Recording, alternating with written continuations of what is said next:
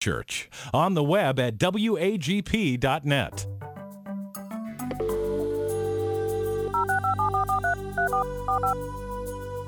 This is the Bible Line, a live radio call in program with Dr. Carl Broggi.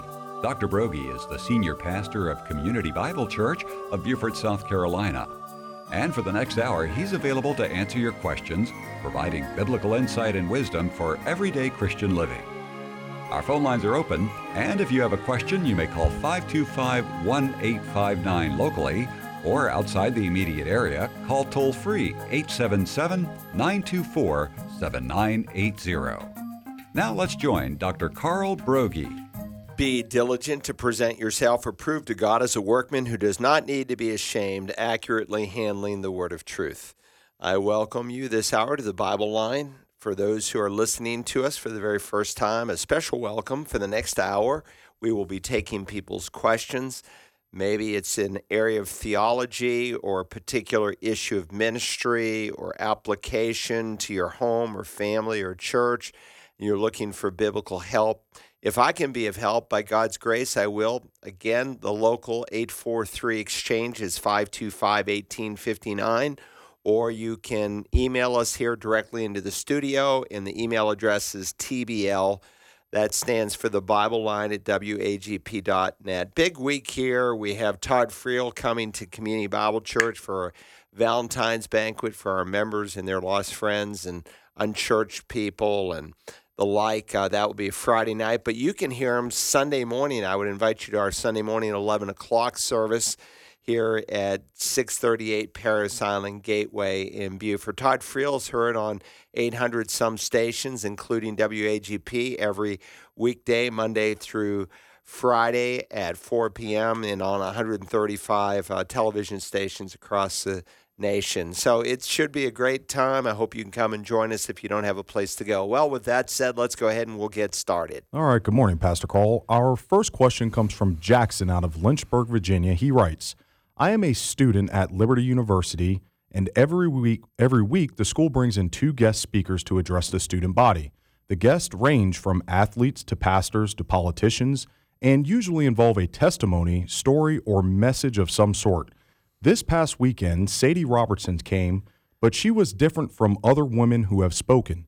She told a story, then subsequently opened the word and presented a message about compromise in the Christian life which was very relevant and applicable, especially for college students. I am curious, however, if her serving as a teacher to a mixed audience was unbiblical.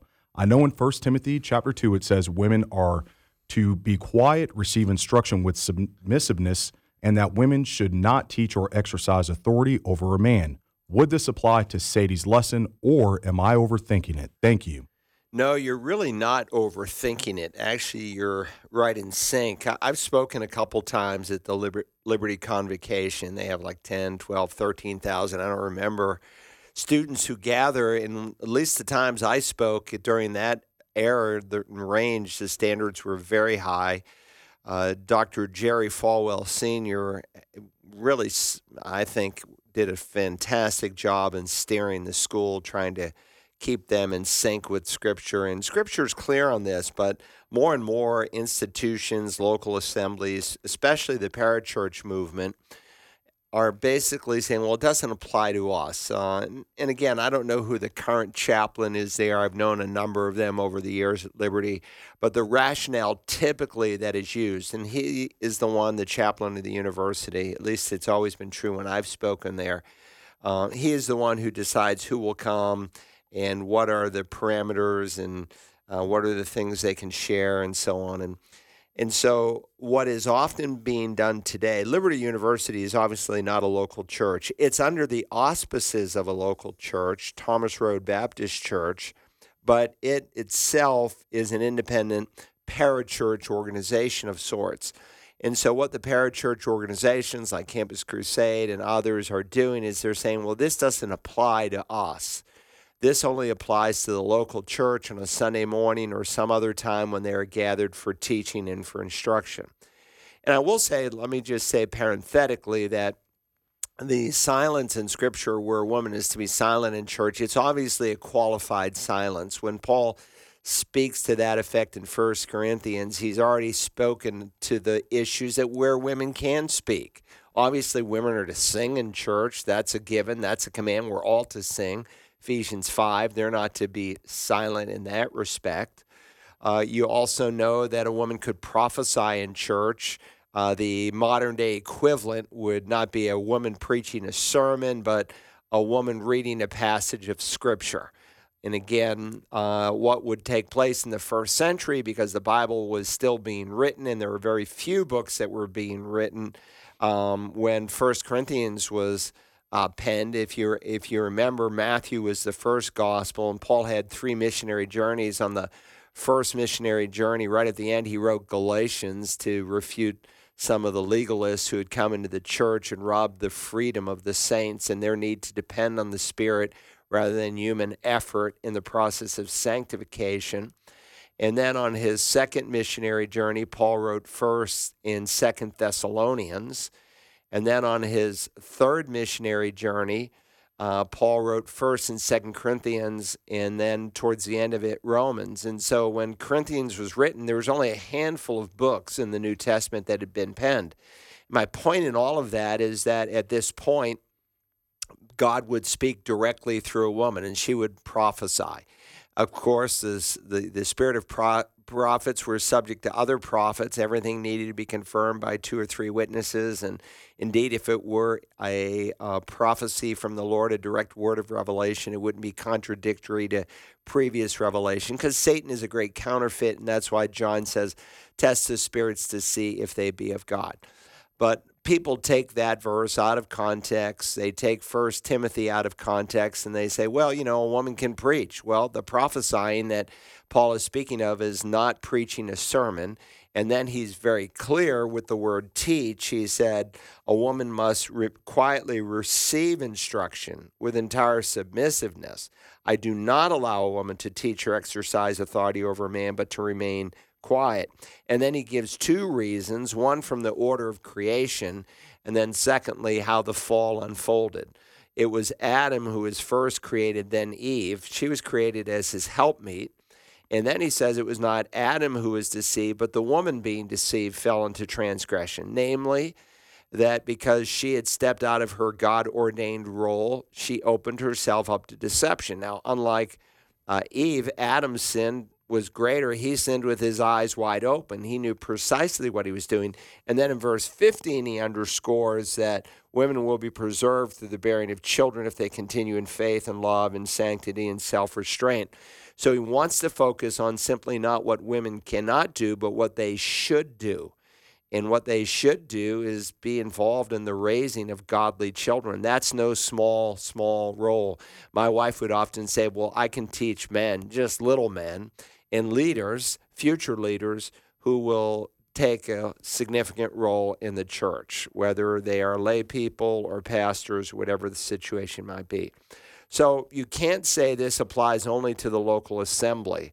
In fact, right before this command, he says, I want women to adorn themselves with proper clothing, modestly and discreetly, not with braided hair in gold or pearls or costly garments, but by means of good works, as is proper for women making a claim to godliness.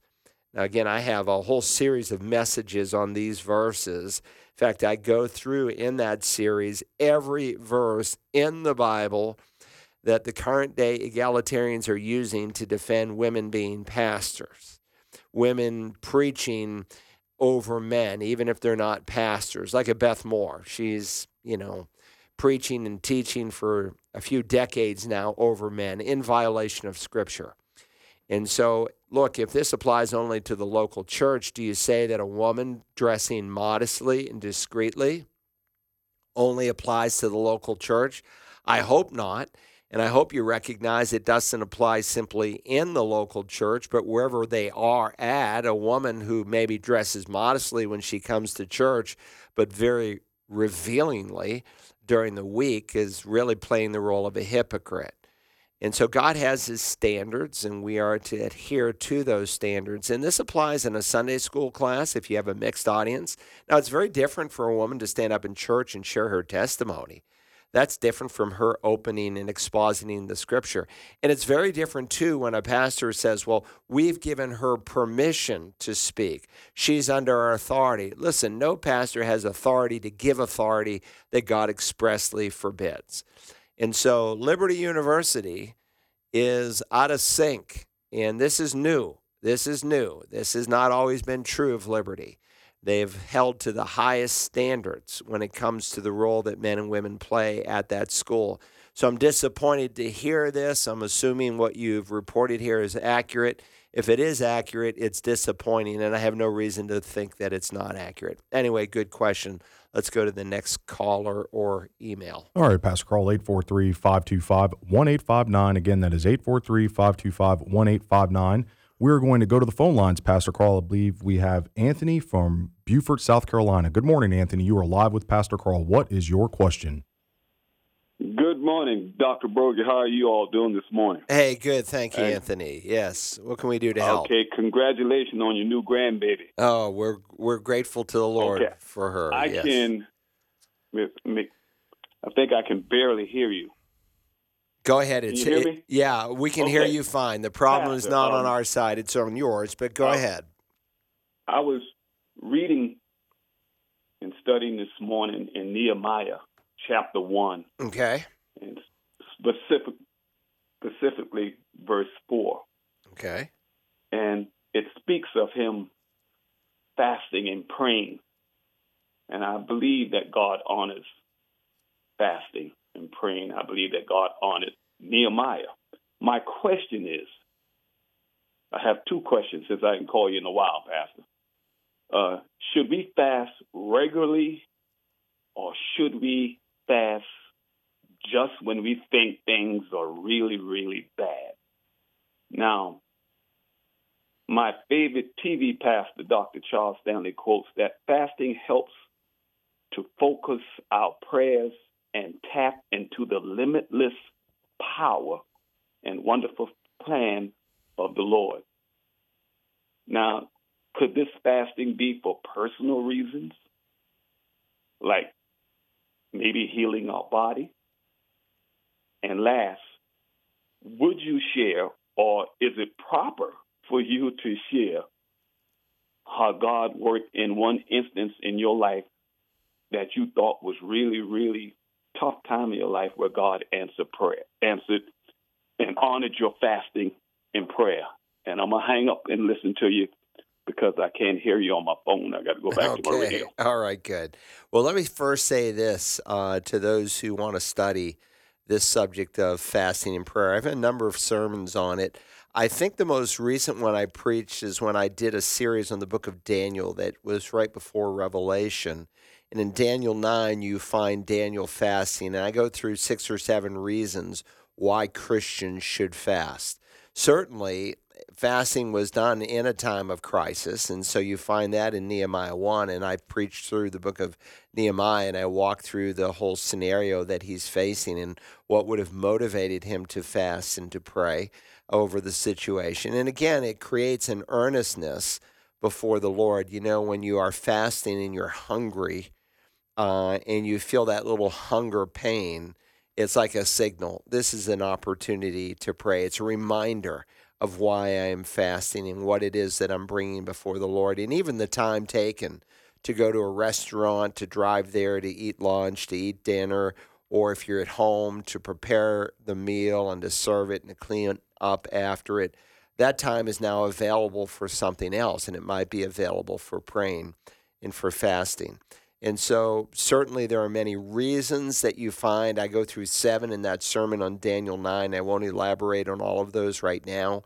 But uh, again, there is an assumption in Scripture that believers will fast. Jesus taught that in Matthew 6.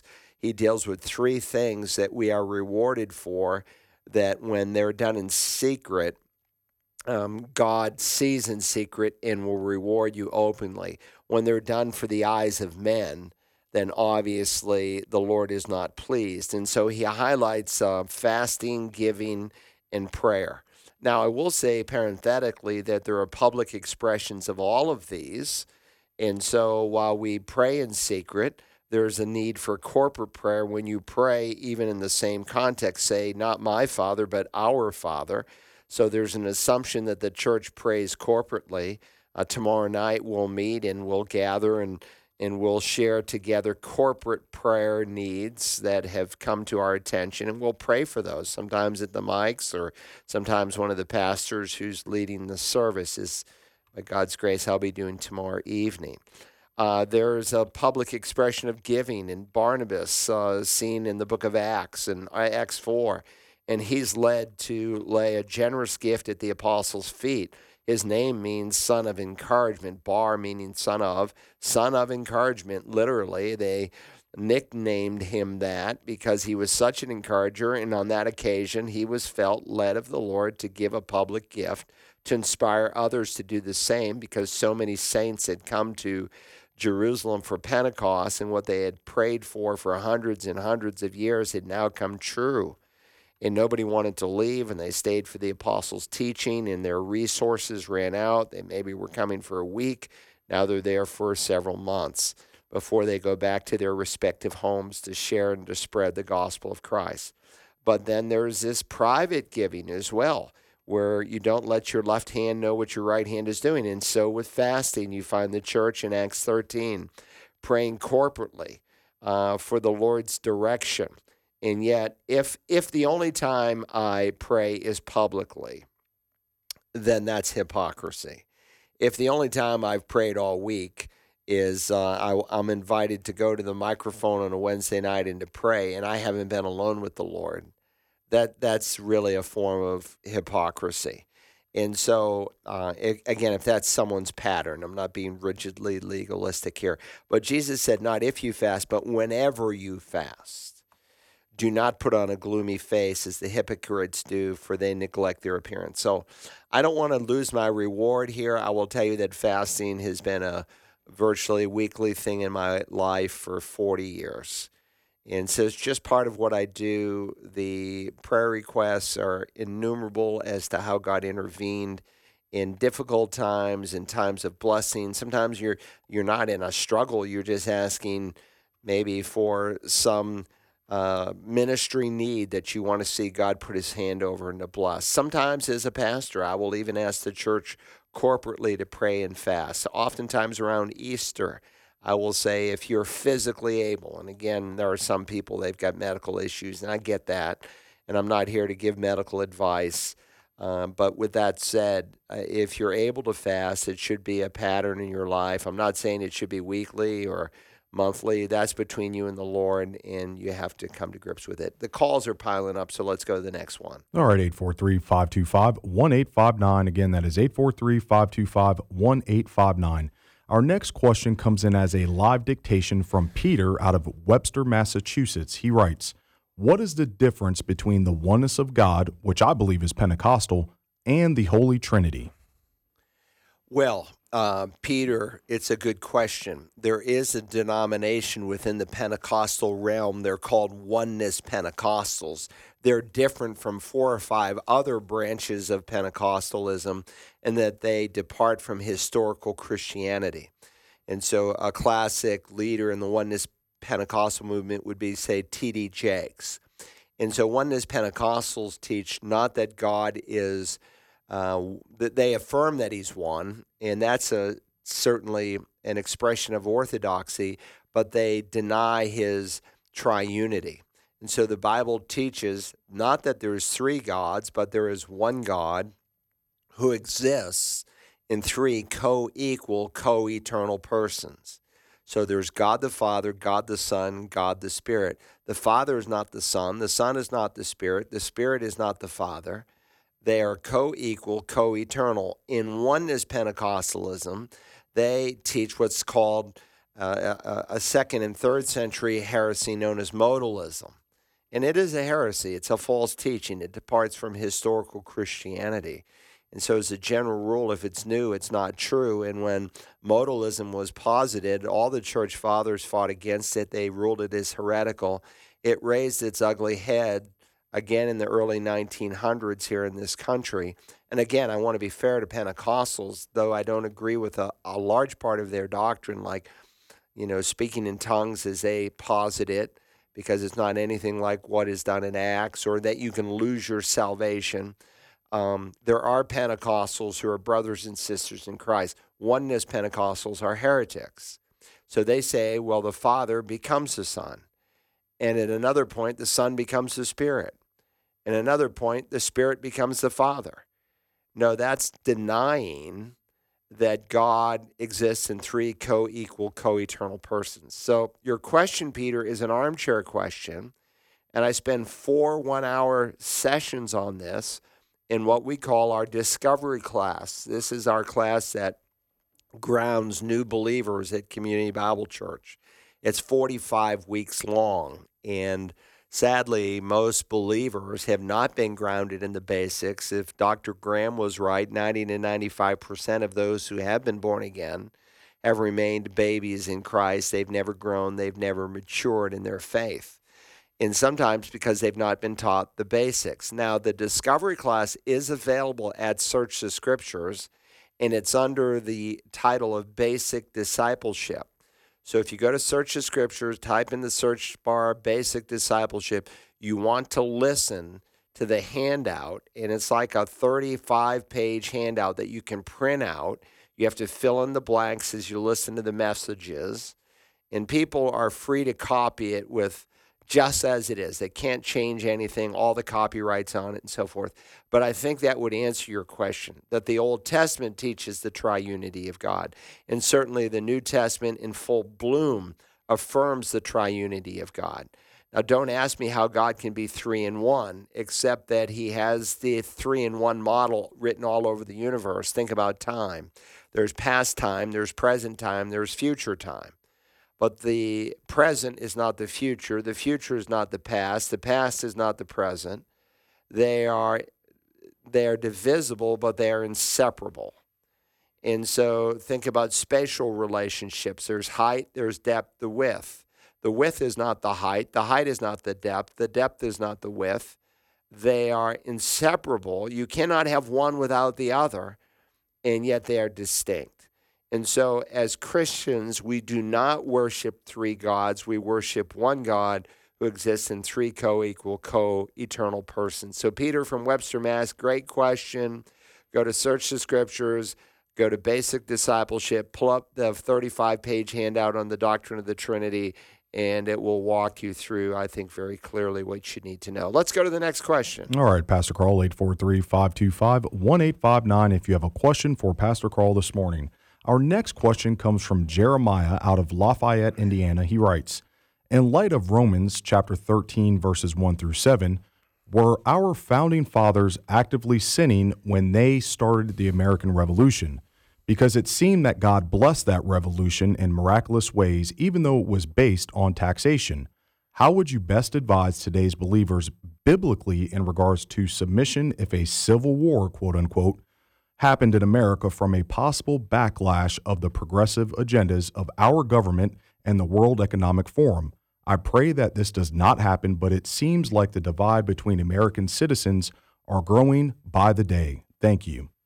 Well, let me start first with your initial question that comes up from time to time. And by the way, I have a whole sermon on this in the Romans series. If you go to Romans uh, 13, and if you're listening to me, you might want to download the Search the Scriptures app. And I hope that many of you listening, if you don't follow Search the Scriptures on YouTube, that you'll go to YouTube, type in Search the Scriptures, and subscribe. That will help us to get the Word of God out there. It's a new account. I think we have slightly over a thousand followers, having only been open a couple of months.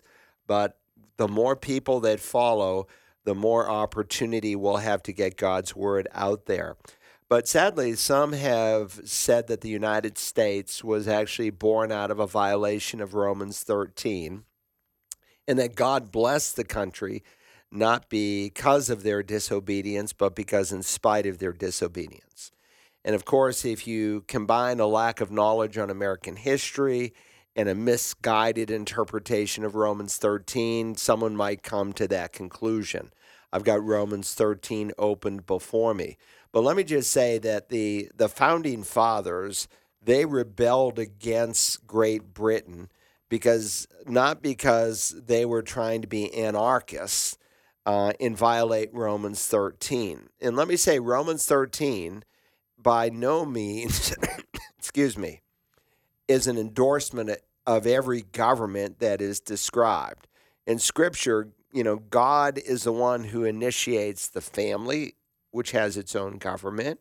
He initiates the church, which has its own government and he initiates civil government. So there are three great institutions that God uh, establishes. Take, for instance, the family, which, by the way, is the very first institution that God ordains. He doesn't give a man who's to be the shepherd, the leader, the servant, the one who loves his wife sacrificially. He doesn't give that man unbridled authority. If a man, for instance, is beating up on his wife and abusing his children, he's basically abdicated his right to rule. He has lost his privilege as the head of the home and he needs to repent. Likewise, in church leadership, again, think your way through this. God has clearly established lines of leadership in the church. And I know some churches are run more like a democracy than the way they are unfolded in Scripture. When the writer of the Hebrews says, Obey your leaders and submit to them, for they give watch over your soul. Those who will give and encounter a stricter judgment at the judgment seat of Christ, the reward seat of Christ. You know, there's an assumption here that there's leaders in the church who rule. God speaks through Paul about those who rule well. Well, listen, if a pastor, a leader, an elder of a church has compromised himself, say morally, then that church has a responsibility to remove him from leadership because he's disqualified himself. It's not an issue of forgiveness. If a pastor acts immorally, he can be forgiven, but he's abdicated his right to be a leader in the church. And a church should remove such a pastor if they are if they are basically abdicating uh, behavior that's not consistent with Scripture. And if a person attends a church like that and the leadership refuses to do what God commands them to do, then they should find another church. So now take it to the arena of civil government. Here in Romans 13, God is not endorsing every kind of government any more than he endorses every form of family leadership or church leadership. And so, in describing here authorities, he says, For rulers are not a cause of fear for good behavior, but for evil. Do you want to have no fear of authority? Do what is good, and you'll have praise from the same. For it, this governmental authority, is a minister of God to you for good. But if you do what is evil, be afraid, for it does not bear the sword for nothing. For it is a minister of God, an avenger who brings wrath on the one who practices evil. Therefore, it is necessary to be in subjection, not only because of wrath, but also for conscience sake. For because of this, you also pay taxes, for rulers are servants of God, devoting themselves to this very thing. So God is clear, and remember who's ruling when Paul writes this, very similarly to when Peter gives common advice in his first epistle, Nero is in charge. Nero was a wicked man. And of course, after Romans and First Peter is completed, uh, when he decides to clean up Rome, he wants everything to glitter and sparkle. He doesn't like the way the poor slums look, and so he has them burned. Well, there's an upheaval amongst the people, and so he blames the Christians. You know, these folks who talk about in their book about calling fire down from heaven. They did it. And then to affirm his lie, he took them and dipped them in oil and made them human flames in his garden. Uh, so remember, Paul is functioning under a very evil government, and he is affirming indeed that it is the minister of God to you for good. And it is supposedly supposed to praise those who do good. And so, really, it has a twofold uh, responsibility. I think maybe the latter should be done consistently and righteously and judicially. Um, the latter is that they are to punish evil, not made up evil, not supposed evil, but real evil. And they are also to praise that which is good. So God gives government the responsibility to punish the wicked and to reward and to protect the righteous. And nobody wants to live in a culture that doesn't do that. Now, it doesn't always work that way. Nazi Germany, Stalinist Russia, they failed enormously. But when you think about 18th century British rule over the colonies, remember for 11 years, sadly, kids don't read history anymore unless they're homeschooled. They get a very distorted view of history now in the government school system. But for 11 years, our founders petitioned the king to stop the unlawful, unbiblical actions against the colonists. And their grievances were ignored.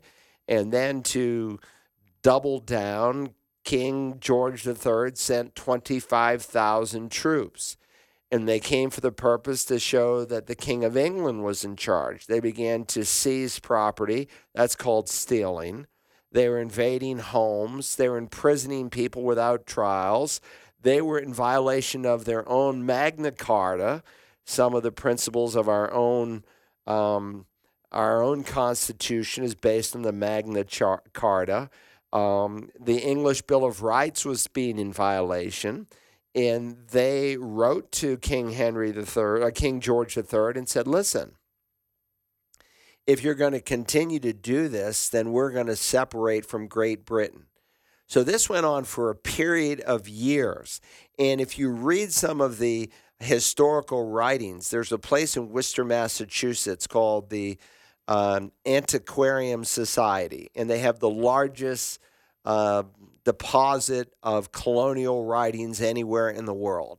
It's an amazing building and place to visit. My hometown was there, and you can go and actually read the original documents. You put on these white gloves, and it's a you go into a particular room, and sometimes you get to actually handle the original documents under supervision.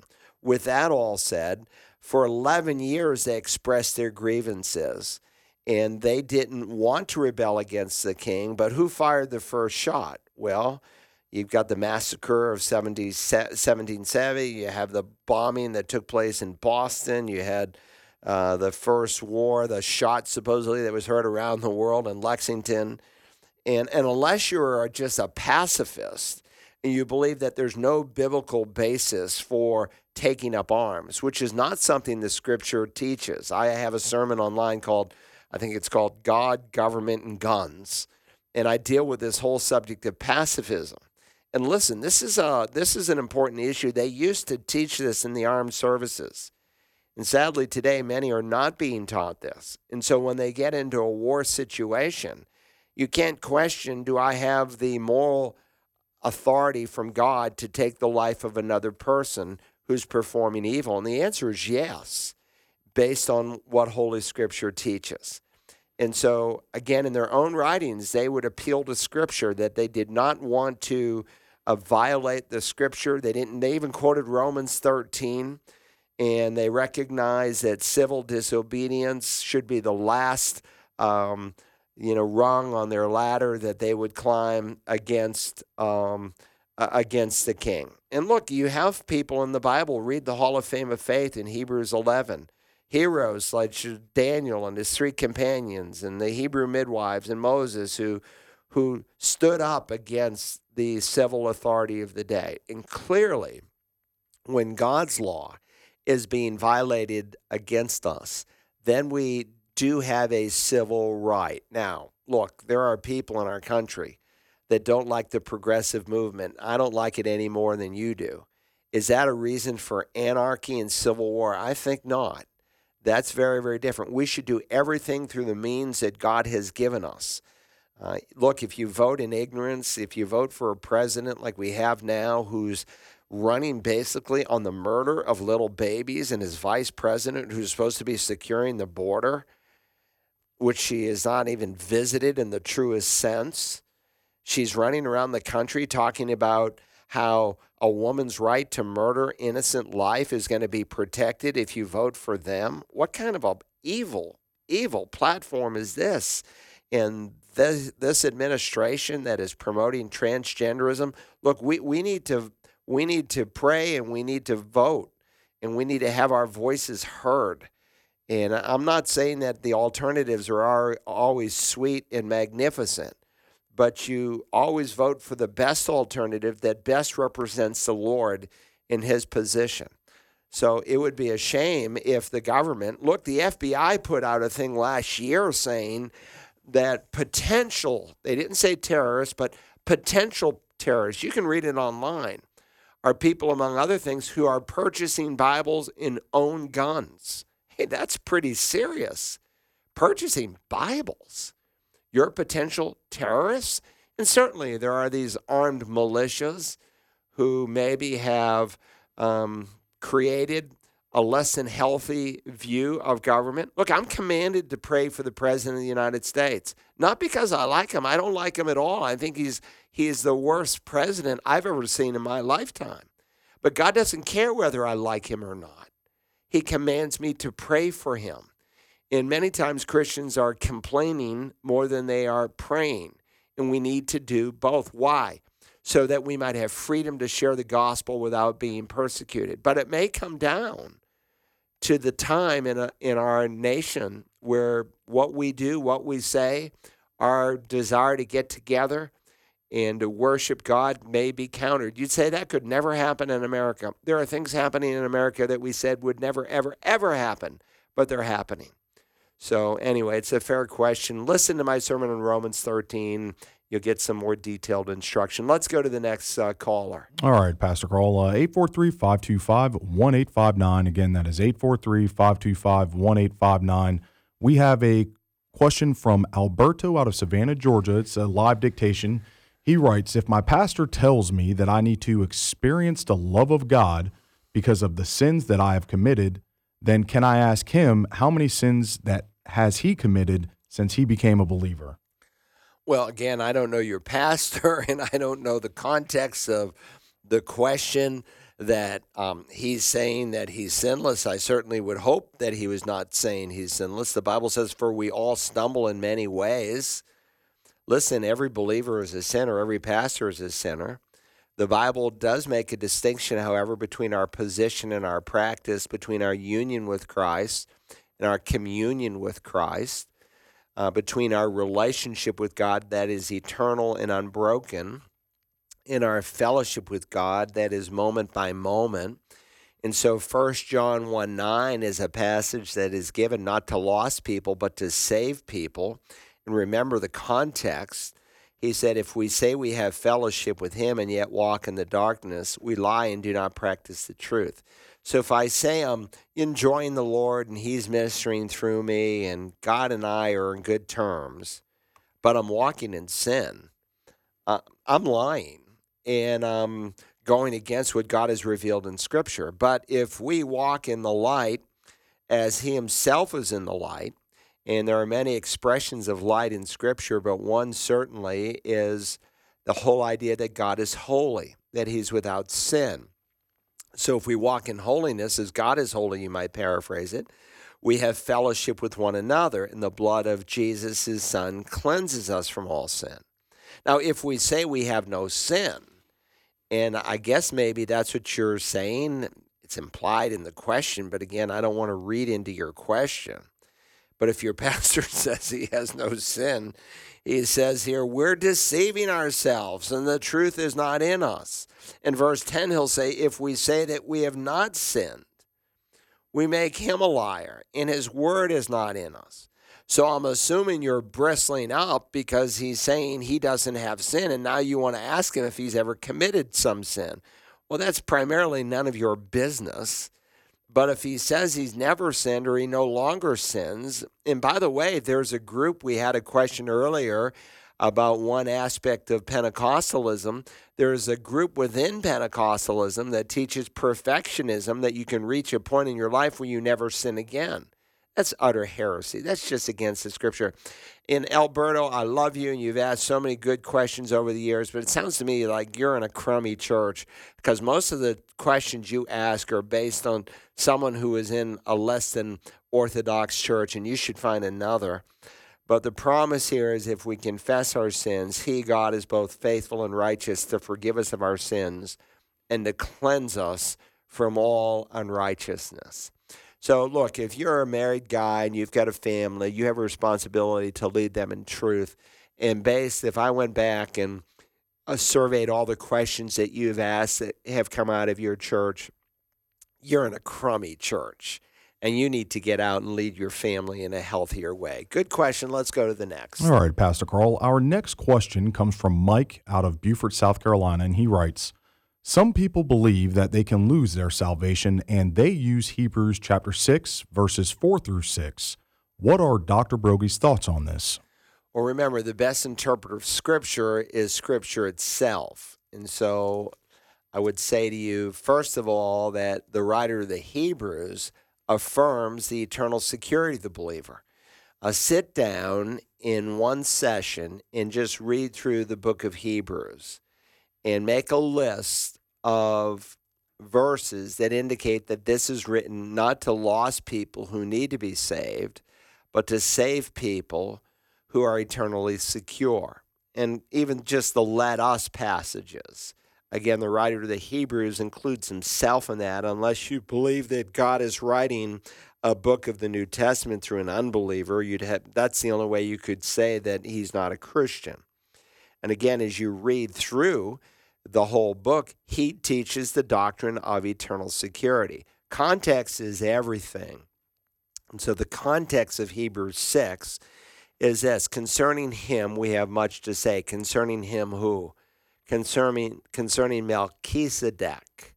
Concerning Melchizedek. He has just said, and having been made perfect, he became to all, he's speaking about God the Son, those who obey him, who's the source of eternal salvation. You know what eternal salvation means? It means it's forever. Jesus said, He that believes in me has, present tense, right now, eternal life. If you can tell me how you can lose something eternal, then I can tell you how you can lose your salvation. But you can't do that. And so he's talking about this greater priesthood, not the Aaronic priesthood, but the Melchizedek's priesthood, and how Christ exemplified that. Um, and concerning him, we have much to say. It's hard to explain since you've become dull of hearing. For Though by this time you ought to be teachers, you have need for someone to teach you the elementary principles of the oracles of God, and you've come to need milk and not solid food. So he's dealing with people who have regressed, who should have been growing. For everyone, he says, who partakes only of milk is not accustomed to the word of righteousness, for he's an infant. But solid food, by contrast, is for the mature, who because of practice have their senses trained to discern good and evil. Milk is used in different ways. Sometimes milk is used of a mature, godly person who's called to, like a newborn baby, long for the pure milk of the word. Sometimes the word milk is used of simpler truths in comparison to more difficult truths. Obviously, you don't start a baby on steak. You start them on milk, and it becomes uh, it's a soft food, and eventually solids. So he's dealing with people who should have matured and they haven't. Therefore, that's how 6 1 opens. And so whenever you see the word therefore, you ask, what is it there for? Leaving the elementary teachings about the Messiah, about the Christ, let us press on to maturity. So he's not dealing here with salvation, he's dealing here with maturity not laying again a foundation of repentance from dead works and of faith towards God. So, who's his audience? It's Jewish people. He's writing before the destruction of the temple in 70 AD because they were not practicing the sacrificial system. They were being persecuted, their businesses were being ostracized. And so they thought, well, you know, maybe I can go back and just practice some of these temple rituals. And the writer of the Hebrews says, no, don't do that. Because when you do that, you're diminishing the importance of what Jesus has done for you. And so he'll say, for instance, in 2 3, how will we escape if we neglect so great of salvation? He doesn't say, how will we escape if we reject, but if we neglect. And that's what they're doing. They're neglecting their great salvation. And so here in Hebrews 6, he's dealing with the issue of maturity. These are terms that describe a believer Some, again, in the Pentecostal realm and in other realms, say, well, this is describing someone who is saved and has lost their salvation when it says it's impossible, again, to renew them to repentance. Clearly not. Some have said, and at least they're trying to affirm the doctrine of eternal security, that he's dealing with someone who has only tasted of the um, of the heavenly gift, but not really drunk fully. Well, the problem with that is the way to the writer of the Hebrews uses the word tasted. He speaks of Jesus who tasted death. Did he just sample it? No, he went through it fully. He's describing here believers. And in these warnings, these are serious warnings to believers. And they have tasted the good word of God and the powers of the age. And, and if they fall away, they can reach a point where they cannot be restored. How so? Well, in many ways, God illustrates. For instance, in 1 Corinthians 11, you have believers who came under the most severe discipline.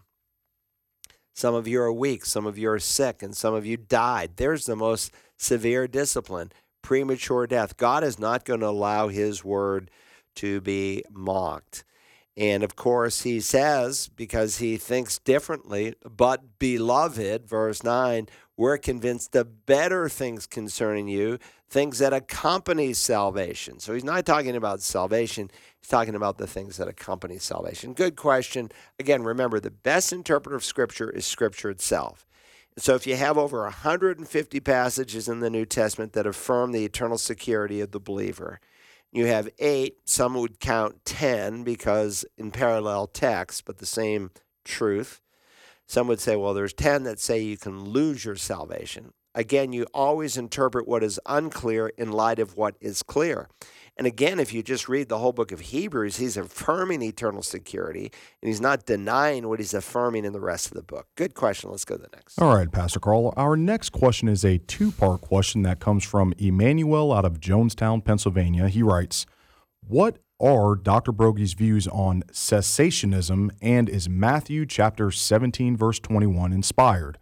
I ask this because some translations remove it or use it just as a footnote.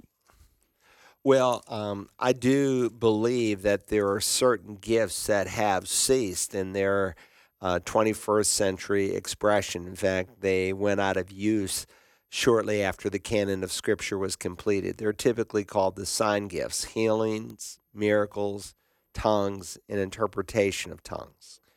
And you might want to, Emmanuel, get my course on spiritual gifts. I did my doctoral dissertation it was entitled, um, if I remember it, The Development and Implementation of a Spiritual Gifts Base of a Spiritual Gifts Ministry for the Local Church. And so in that dissertation, uh, I basically, in the appendix, have printed it and have taught it over the decades at Community Bible Church. It's available at Search the Scriptures if you go and type in the Institute of Biblical Studies uh, which is a, a series of courses that people can take for credit to get a Bible certificate. No charge, a lot of work. Some people just take it for their own personal edification. They don't do the required reading and the supplementary papers that need to be written. Uh, but listen to the course on spiritual gifts, and I walk through this very carefully. Does God still heal and do miracles? Of course, He does. God can do whatever He chooses to do. But let me just say, as a general rule, God has never done miracles throughout the course of history as normative. Uh, think about it Abraham, Isaac, Jacob, the founders of the nation of Israel. None of them ever did a single miracle, not one. These great men that God used, Joseph, he never did a miracle. In fact, the first cluster of miracles that we find in the Bible come about not 2,000 years before Christ or 6,000 years before Christ, but about 1,400 years before Christ when Moses uh, is called of God to lead the children of Israel out of Egypt. And God does those great plagues uh, that he brings through Moses' hand at his command as God instructed him and does other specific miracles, water coming out of a rock, et cetera, et cetera. And so um, he dies, and the mantle is passed on to Joshua. And for a short time, he does them, and then the miracles dry up. There are no miracles until another deep, deep low time in Israel's history, several hundred years later, when God raises up Elijah and Elisha. And these two prophets of God do miracles. By the way, Isaiah never did a miracle. And now, some of the prophets had miracles done to them. Daniel is a prophet. His uh, three friends in the fiery furnace uh, had miracles done to them. Shadrach, Meshach, and Abednego. We usually know them by their pagan names, but not by their Hebrew names. Uh, Daniel was in the lion's den. He experienced the miracle, but they didn't do miracles. In fact, the next cluster of miracles that take place are through Christ and the apostles. And so in the early church, to authenticate, as Hebrews underscores, as 2 Corinthians 12 12 underscores, to authenticate that these were God's men, there was a series of miracles being done. In, in addition, some that were done through the church, like the gift of tongues, which was a real language and a real dialect, which was a miracle, not the gibberish that is done in Pentecostalism today, not the gibberish that is perfectly mimicked in Hinduism, amongst cults like the Way International and others. No, these were real spoken languages that someone could miraculously speak, and someone else who didn't know the language could miraculously interpret. And again, this was one way in which God unfolded revelation directly. And even then, the spirits needed to be tested. And God gave instructions on that. And again, I walked through this on my handout. It's entitled The Sign Gifts. And I think it's section six or seven in that spiritual gifts course. But you can just thumb through it and you'll find it. And it's multiple pages long. And it will give you a detailed answer concerning that. Now, the second part, we usually limit questions to one, but uh, I will. Um, I will respond to your question uh, Matthew 17, 21. But this kind does not go out except by prayer and fasting. Now, if you're using the New American Standard, you will know that this particular verse is in brackets. There are other English translations that put it as a footnote. So if you're reading the ESV and you're reading Matthew 17, it would jump from verse 20 to 22. And if you weren't paying attention, you might miss it, but you might say, wait a minute, it went from 20, what happened to 21? Oh, and then down here at the bottom of the page, NIV does the same. Now, the New American Standard puts it in brackets, but they put it in brackets because there are some manuscripts that do not contain this. And so let me just say there's a handful of places in the Bible that affect nothing doctrinally. And there are places that were contained even in the manuscripts that were used, the majority texts, we often call them, uh, for the King James, that they did not include. Why? Because clearly it was a scribal note. And so one of the challenges is that on occasion, you know, just like if I opened your Bible, you might have writing out in the margin. Well, they didn't put things out in the margin because they didn't have margins. And so if you were copying a page of scripture because it was so expensive to do, you would write it word for word. You wouldn't even put spaces between the words. Your mind would have to supply when one sentence ends and another begins. And you would um, maybe, if it was your own personal copy, put your own little note in there. Well, someone then copied your copy with your note then you have to ask, well, was that part of the original? So we have a 101%, we might say, less than that of the Bible. And so you have to ask, what's the original 100%? So the NAS writers believe that though it's not found in some early manuscripts, they contain it in the body because they believe it belongs there, and I do as well. Anyway, we could spend more time on this. You might want to take my course on bibliology. Now, now I've introduce you to two courses bibliology. Um, so that would be helpful. I have a whole uh, section about 40 pages long on this very subject.